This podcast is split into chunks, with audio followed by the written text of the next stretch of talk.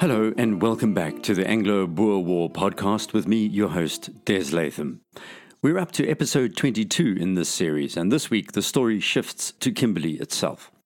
Earlier, around podcasts 2 and 3, I described how this town was really in the hands of the De Beers Mining Company, with its owner, Cecil John Rhodes, very much in charge of affairs. However, the actual military commander in chief of the town was Lieutenant Colonel R.G. Kekewich, and in this town there had been a four month struggle between Kekewich and one of the world's richest men at the time, Mr. Rhodes.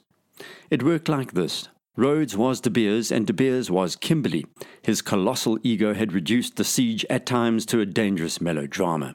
Rhodes had implied during the siege that if the British didn't Hurry up and rescue him. He may hand over the town to the Boers. We need to go back a few days in February 1900 to reveal what was happening and how Lord Roberts, who was in command of the British Army Corps and based just south of Kimberley near the Modder River, lost patience with Rhodes and had actually ordered Kekewich to lock up anyone who threatened a surrender to the Boers. The Boers had been shelling Kimberley constantly for four months, morning, noon, and night. On Friday, February 9th, 1900, Kekewich was visited by the mayor of Kimberley, who warned him that Rhodes had planned a public meeting to discuss the British Army's seemingly laggardly approach to the relief. Kekewich warned the mayor that all the Boers had to do was drop a shell on the gathering and dozens would die, maybe hundreds. But there were other reasons. In this odd war, there were Boer sympathizers living in Kimberley itself. The Afrikaners amongst the population numbered apparently around 10,000 out of the 20,000 whites still living in Kimberley, although many had abandoned the diamond mining capital of the world just before hostilities began. They could have passed information on about the planned gathering and any other details. So Rhodes visited Kekewich after the mayor on the same Friday the 9th and threatened him, demanding to be briefed about British battle plans. Kekewich refused, knowing that Rhodes was a notorious blabbermouth and that he was a civilian. So instead, Rhodes published an editorial the next day in the paper he owned called the Diamond Fields Advertiser. That's a newspaper which began printing in 1873 and continues to be published to this day. Rhodes's editorial was a typically bombastic bit of diatribe, penned by the editor, but no doubt originating from the De Beers owner, that went on to condemn the military authorities. And it said, We have stood a siege that is rapidly approaching the duration of the siege of Paris. Is it unreasonable when our women and children are being slaughtered and our buildings fired to expect something better than that a large British army should remain inactive in the presence of eight or nine thousand peasants? By peasants, he meant Boer soldiers. However, the editorial was a flagrant breach of British military censorship Kekewich ordered the editor arrested, but Rhodes ordered the editor to go and hide in one of his mine shafts instead. So that's the pettiness of Rhodes right there. His crudeness extended still further. After the editor was safely out of sight, Rhodes rushed to Kekewich's HQ and actually said to him, You forbade a public meeting, but I have held the meeting all the same. It was attended by the twelve leading citizens of Kimberley. What they'd done is prepare a lengthy petition which Rhodes wanted Kekewich to send to Lord Roberts, who was about to launch his army steamroller of troops northwards to Bloemfontein. And we know that because of Rhodes's hollering and complaining that Roberts actually changed his battle plans, sending a flying column of around 5,000 cavalry to Kimberley first, just in case Rhodes hands upped and surrendered to the Boers. Roberts also knew that when Kimberley was relieved, though, the public relations coup would have been great. He didn't tell Kekewich that at all. So Kekewich then promised to send a short précis of the Rhodes petition to Roberts, which caused Rhodes to explode with anger. He accused Kekewich of keeping him in the dark about the relief, repeated his insults against the British Army, and finally clenched his fist and then made a rush at Kekewich, shouting in his falsetto voice, I know what damned rot your signallers are wasting their time in signalling. You low, damned, mean cur, Kekewich. You deny me at your peril. Which is a fairly shocking thing for a civilian to be shouting at the officer commanding of a town under siege, particularly when they were apparently on the same side. Kekewich rose from his desk at this, his face ashen and eyes blazing. But before he could knock Rhodes down, the De Beers owner turned tail and ran out of the door, followed by the mayor. What had actually set all this off were the repeated losses by the British at the hands of the Boers south of Kimberley.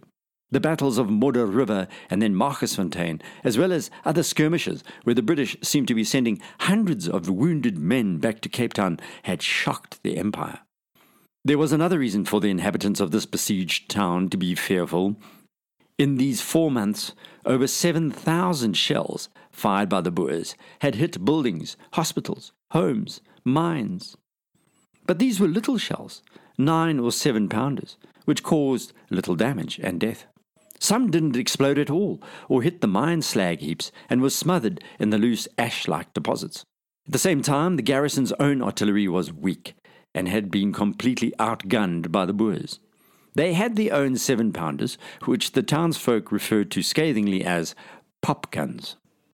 Unknown, though, Rhodes's mining engineers, headed up by George Labram, an American, had been building their own big gun. They had improvised a 4 inch gun which fired 28 pound shells that could cause great damage to the Boers, and then named this gun Long Cecil.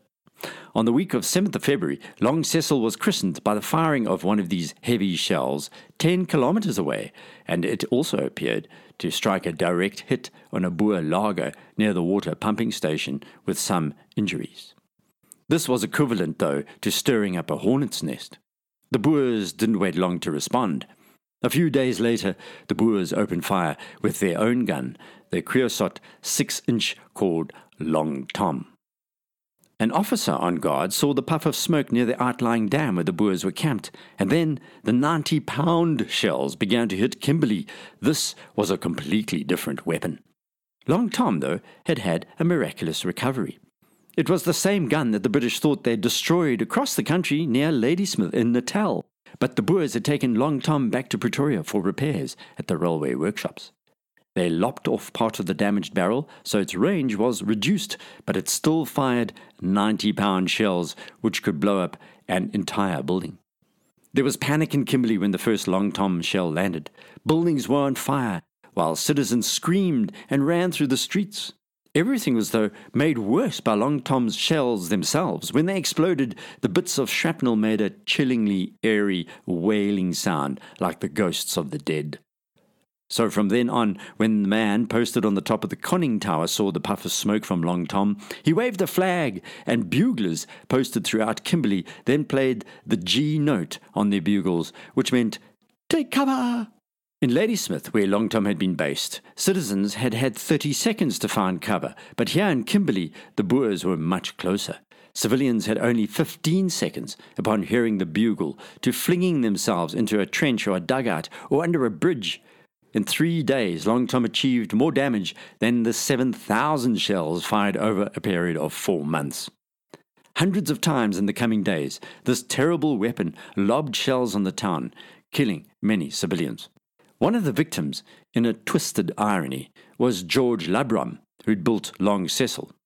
His death alone caused morale to almost break down.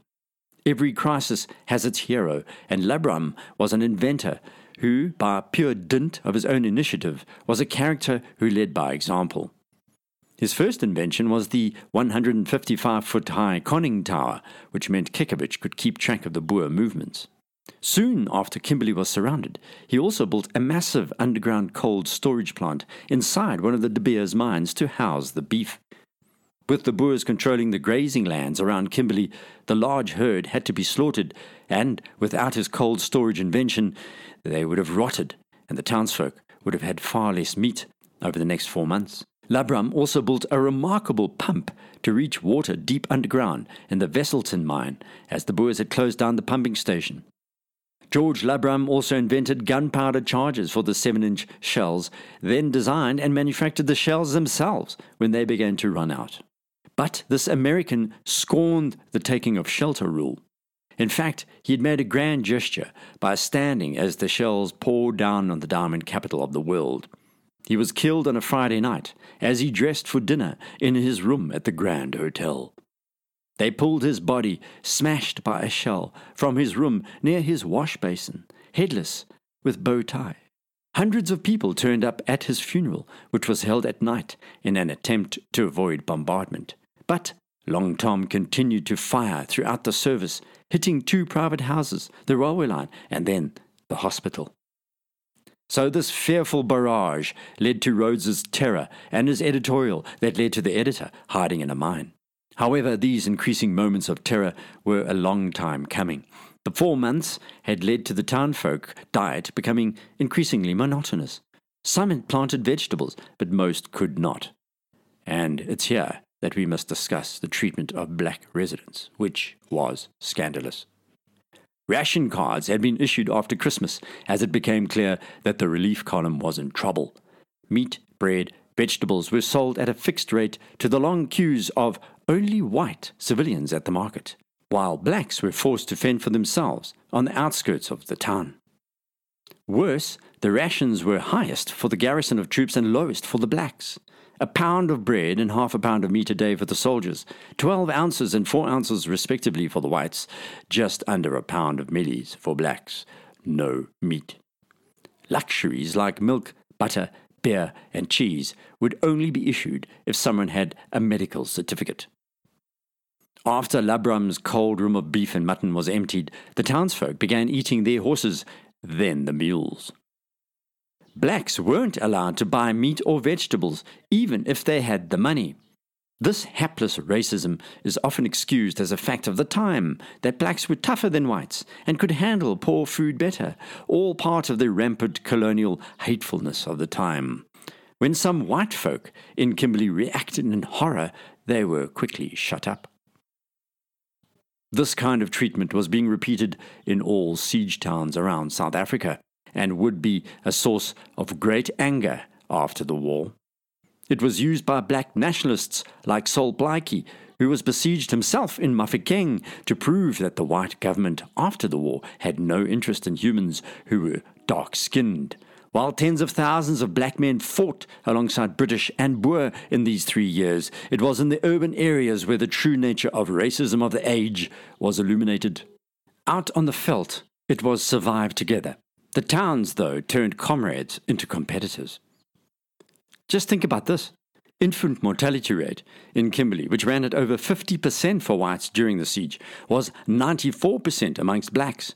So out of 100 babies born to coloured and black residents, only six survived. Of course, Rhodes was one of those at the forefront of ensuring that the 10,000 black mine workers remained in a virtual prison under a wire netting called the Kimberley Compound. But this is not to say that Rhodes wanted them dead. They were to be required to mine his diamonds when the war ended, so that's absurd. It was more like the Nazis when their slave labor dried up. He was trying to keep as many alive as possible to kick-start his mining as soon as hostilities ended. They ensured their black fellow citizens had just enough to eat to survive, but these people were actually starving. They were from across South Africa and had walked or taken the train or wagons to Kimberley, hearing about the diamond discovery in the 1860s. Amazulu, Basotho, Fingo, and isiXhosa were mostly from outside of the Northern Cape region, so they had nowhere to go, even if they had managed to get out of town and then managed to avoid the Boers. Rhodes had put the black townsfolk to work at the start of the siege, planting a long corridor of vines as well as an array of fruits and vegetables. It was four months later that some had begun to produce, and these were carried by black workers to the white markets. But down in the compound, 1,500 cases of scurvy were reported because blacks were not given basic fresh food.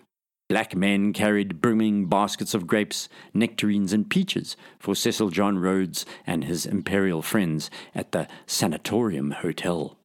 A few hundred meters away, men, women, and children lay dying with bloated stomachs, unable to seek shelter from the Boer bombardments. 500 would starve to death before the siege was lifted.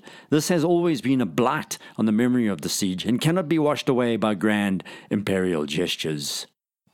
It was in the matter of religion, though, where the siege of Kimberley was also different to other towns. One of the curious anomalies of the war was that, unlike at Ladysmith, where the Boers shelled the town 24 7, all day, all night, all week, all month, in Kimberley, the Boers stopped at precisely 11.59 on Saturday night to begin bombardments again at precisely 0001 on Monday morning.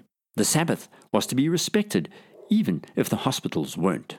As the black labour force starved, the effect of the Boer Long Tom was immediate.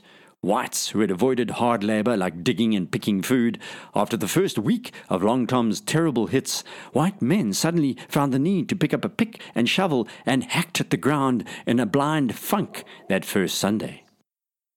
Then Rhodes gave orders for the remaining coal to be loaded into the steam engines and the large mine lifts to be recommissioned. He sent out notices inviting the townsfolk to meet at eight every night when they'd be lowered to a safe underground section of his mine in what Thomas Pakenham calls a coup de theatre, spiriting people away in the treasure chests of De Beers. What really happened was mass panic. 2,000 women and children appeared at 5:30 p.m. demanding to be let down the mine. It was fortunate for the British that the Boers appeared to have taken a break with the Long Tom, or the effect of 90-pound shells falling amongst the tightly gathered townsfolk could have been catastrophic. Underground, the situation was worse. People were trapped in the small mine galleries, packed together like sardines. It must have been terrible if you were claustrophobic.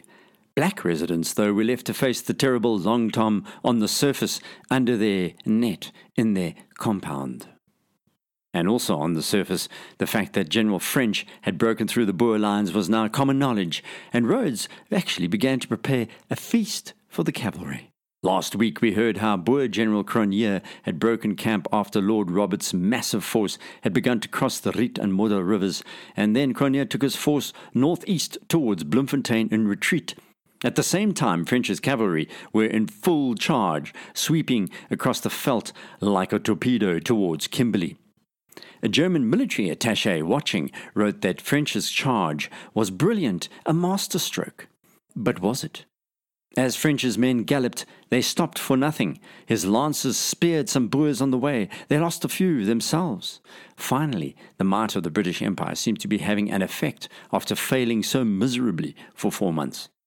An immense dust cloud appeared south of Kimberley, and it was General French expending himself and his horses to save Rhodes, instead of cutting off Cronje and his large mobile Boer army with its slow moving heavy guns. The bodies of the British horses were now scattered across the veldt in a macabre trail like fat, bloated Hansel and Gretel breadcrumbs. The horses from England in particular died in large numbers, as they had not acclimatized before this gallop in midsummer in South Africa. The final irony here is that Rhodes was about to be saved, but the new mobile force that the British had built, this fine flying column, this cavalry division of 5,000, was virtually destroyed as an effective fighting force for the next few months because of their rush to save the man who owned the diamonds. In Kimberley, the children began running about, shouting they could see the dust storm which heralded this mighty charging 5,000 strong cavalry charge. The Boers could see it too, and on Thursday, 15th of February, at about lunchtime, Long Tom fired its last 90 pound shell into the centre of town, and the Boers then withdrew. At 3:30 p.m., the front riders passed Beaconsfield slag heaps to the south, and the vanguard of the relief column appeared, headed up by Rimington's Tigers. That's the cavalry unit made up of South Africans. Behind them, the Scots Greys, and then some women of Kimberley ran up and tried to pull a few men from their horses. They were so excited. One trooper dismounted and was hugged by the now respectful ladies. But of course, they were British first, so there wasn't too much in the way of blatant over the top celebration. Kekewich mobilized some of his troops in an attempt to head after the Boer Long Tom team as they dragged this powerful and fearful weapon away from Kimberley. Rhodes, meanwhile, was free to host General French, along with a few dozen bottles of champagne and whisky he had stashed away just for this occasion. French had been warned about Rhodes and his bleating. In fact, the only reason why French was now sitting at the sanatorium hotel being wined and dined was because Rhodes had threatened the entire British army should they not come to save him first. But this dislike seemed to dissipate in the face of Rhodes's suave ways. He laid on a masterful banquet for the tired and hungry officers. Kekewich then appeared in the banquet hall and said he wanted to talk to French, his fellow officer, in order to seek instructions. Rhodes pushed forward when he heard the shouting and said, You shan't see French. This is my house. Get out of it. Kekewich ignored Rhodes and went upstairs to where French was alone in a private room. The most incredible thing then happened. French verbally abused Kekewich, his fellow officer, for allegedly being tyrannical towards the malicious De Beers owner. It got worse for Kekewich. Two days later, Kekewich entered his office HQ in Lenox Street, Kimberley, but found his desk occupied. Colonel Porter, who was the commanding officer of the 1st Cavalry Brigade, had been appointed garrison commander in Kekewich's place, and General French didn't even have the courtesy to inform Kekewich. French was back in the saddle, far away, galloping after Lord Roberts. The price of victory in Kimberley had been high. Hundreds of black workers had starved to death, while black and white infants had died in their dozens. But the biggest blunder was Rhodes and Milner, the Cape Governor, who'd ordered Kimberley garrisoned in the first place back in October 1899. Rhodes had wanted to protect his precious diamonds at all costs, and the result was many deaths and a shattered cavalry. A week ago, I commanded the best mounted regiment in the British Army, wrote a cavalry commander. And now it is absolutely ruined.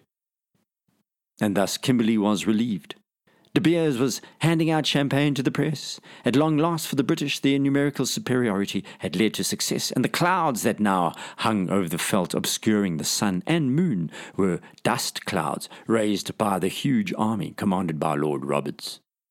And ahead of this force, Free State Boer Commander General Cronje was desperately trying to make his escape, with thousands of burghers as well as the women and children who'd accompanied his army.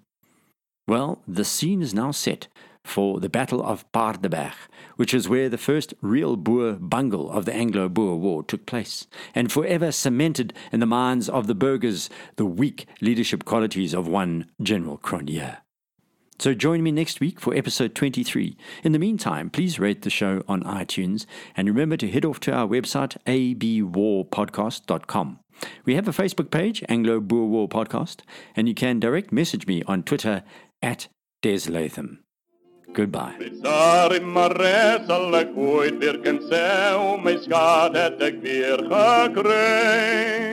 Een zonnergedal langs de moerbierse wal, het zij voor oorlogsdagen blij. O breng mij terug naar jouw Transvaal.